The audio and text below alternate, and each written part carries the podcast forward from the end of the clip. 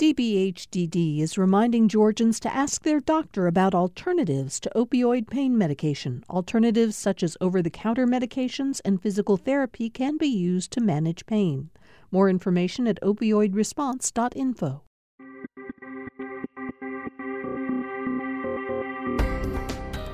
Welcome to the Georgia Today podcast from GPB News. Today is Friday, February 2nd. I'm Peter Biello.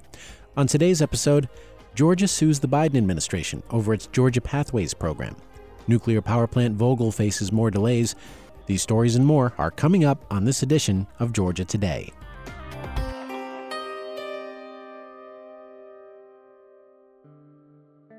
President Joe Biden and First Lady Jill Biden joined grieving families at Dover Air Force Base this afternoon in a dignified transfer to honor three American service members killed in a drone attack in Jordan over the weekend.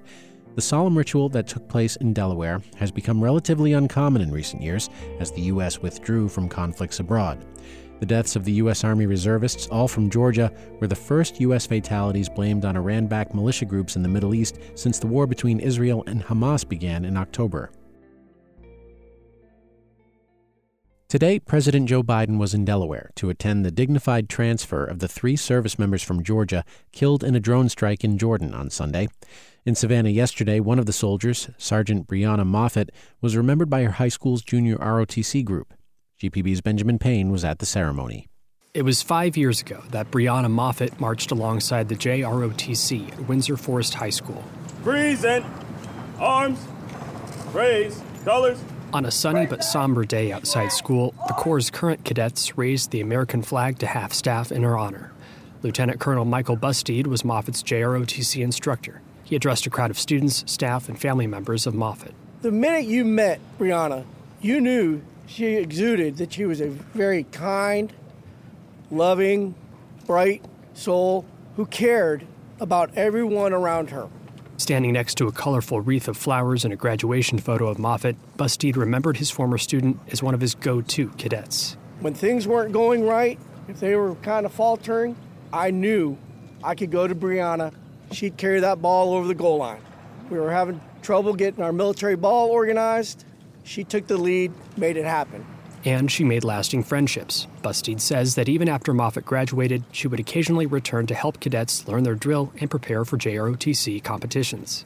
I tell my students, you need to choose your friends wisely.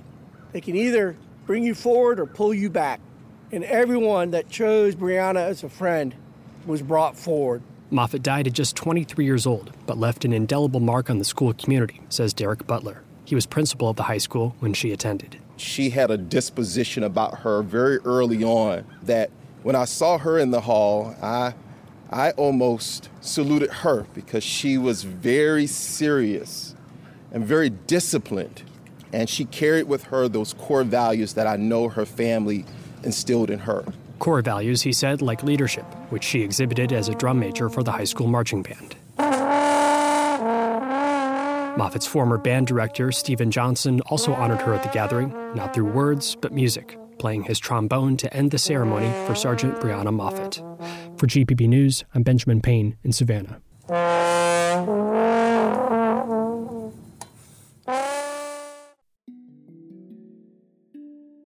If you like hearing the news from around the state here on Georgia Today, you'll probably like hearing how Georgia's agriculture economy feeds the country and the world on A Fork in the Road.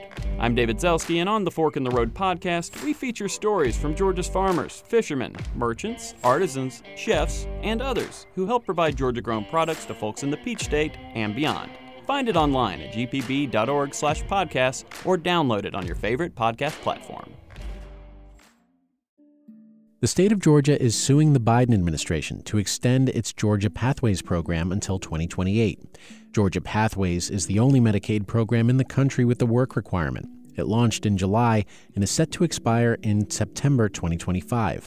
The federal government signed off on the Georgia Pathways program under the Trump administration, but the Biden administration revoked the work requirement and another aspect of Pathways. The state filed suit, and a federal judge reinstated both parts of the program in 2022, saying the revocation was arbitrary and capricious. Now, the state wants those three years added back to the clock.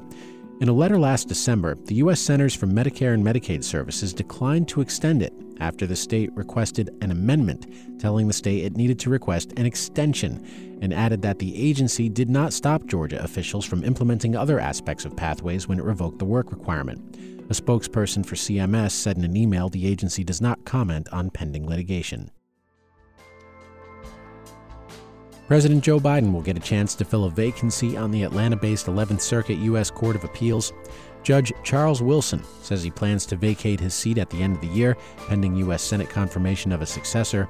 The vacancy by Wilson, appointed by former President Bill Clinton, will not change the number of the court's active judges nominated by Republican versus Democratic presidents. It'll still be 7 to 5, conservative leaning. But Georgia State University law professor Anthony Michael Kreis says Biden's nominee still will make an impact many of the people who are leaving the, courts of appeals who are appointed by Bill Clinton tend to be more centrist to slightly left of center jurisprudential thinkers. And Joe Biden is replacing these individuals with a more diverse group of people, and they often tend to be much more to the left than the people they are replacing. The court hears cases on important legal issues, including civil and voting rights, from three states Alabama, Florida, and Georgia the White House could nominate a successor quickly. It'll likely happen very quickly because the, the time is, is so short between now and, and the end of the current Congress. There also will probably have to be some consultation that'll be had with Florida senators. Kreis says that's because Wilson's seat is considered a Florida seat. Before serving on the 11th Circuit U.S. Court of Appeals, Wilson was the U.S. Attorney for the Middle District of Florida. A court filing says Fulton County District Attorney Fani Willis is involved in a quote personal relationship with a special prosecutor she hired for the Georgia election interference case against former President Donald Trump. But Willis argues there are no grounds to dismiss the case or remove her from the prosecution. Willis hired special prosecutor Nathan Wade in 2021 for her investigation into whether Trump and others illegally interfered in Georgia's 2020 election. An attorney for a Trump co defendant says the case should be dismissed due to allegations of their relationship. More and more young people are struggling with obesity and diabetes, especially in rural parts of the South. The annual Healthy Georgians report from Augusta University has suggestions for policymakers. GPB's Ellen Eldridge has more. The report says they should focus on how to improve cardiometabolic health in the community now to lower the burden of heart disease and stroke in the future. That's what Biplab Datta says. He's with the Institute of Public and Preventative Health at Augusta University. Uh, very simple changes to our lifestyles say, for example, uh, cut our uh, sugar consumption or cut our sodium consumption or do uh, physical exercise on a regular basis. So these are very low cost interventions. He says the report is intended to stimulate conversations about public health needs and promote policy changes and greater community engagement. For GPB News, I'm Ellen Eldridge. Georgia Power says vibrations found in a cooling system of its second new nuclear reactor will delay when the unit begins generating power. The company said yesterday that Unit 4 at Plant Vogtle near Augusta now won't begin operating until April, May, or June. Georgia Power says the problem has been fixed, but too much testing remains to make the previous target of March 30th. When it comes online, Unit 4 will join Unit 3, which began commercial operations last summer, and two older reactors. The new reactors originally were projected to be complete by 2017 at a cost of $14 billion. The Associated Press estimates the costs are now more than twice as much. Georgia's groundhog, General Beauregard Lee, has predicted an early spring. The groundhog emerged from his home in Jackson around 7:30 this morning and did not see his shadow. Pennsylvania's Punxsutawney Phil also predicted an early spring. In sports, the Atlanta Vibe defeated the San Diego Mojo in the team's home opener last night at Gas South Arena in Duluth, bringing the team's record to 3 0. In tennis, Atlanta native Chris Eubanks and Sebastian Korda have given the U.S. a 2 0 lead against Ukraine in Davis Cup qualifying. Eubanks was making his Davis Cup debut. And in honor of Black History Month, the National Bobblehead Museum is offering a mystery bobblehead box that will send the buyer a bobblehead of a ball player from baseball's Negro Leagues. And among the possible bobbleheads with Georgia connections, Hank Aaron, as he played for the Indianapolis Clowns. And there are also bobbleheads of Rap Dixon, who hailed from Kingston, Georgia, and Josh Gibson from Buena Vista, as well as players from the Atlanta Black Crackers. Mystery boxes cost 20 bucks. And that is it for this edition of Georgia Today. If you want to learn more about any of these stories, visit gpb.org/news. And do subscribe to this podcast. We will be back in your podcast feed automatically on Monday with all the latest news.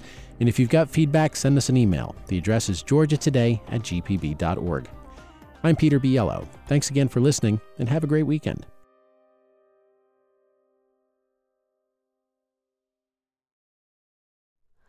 Hi, it's Terry Gross, the host of Fresh Air. We bring you in depth, long form interviews with actors, directors, musicians, authors, journalists, and more. Listen to our Peabody Award winning Fresh Air podcast from WHYY and NPR.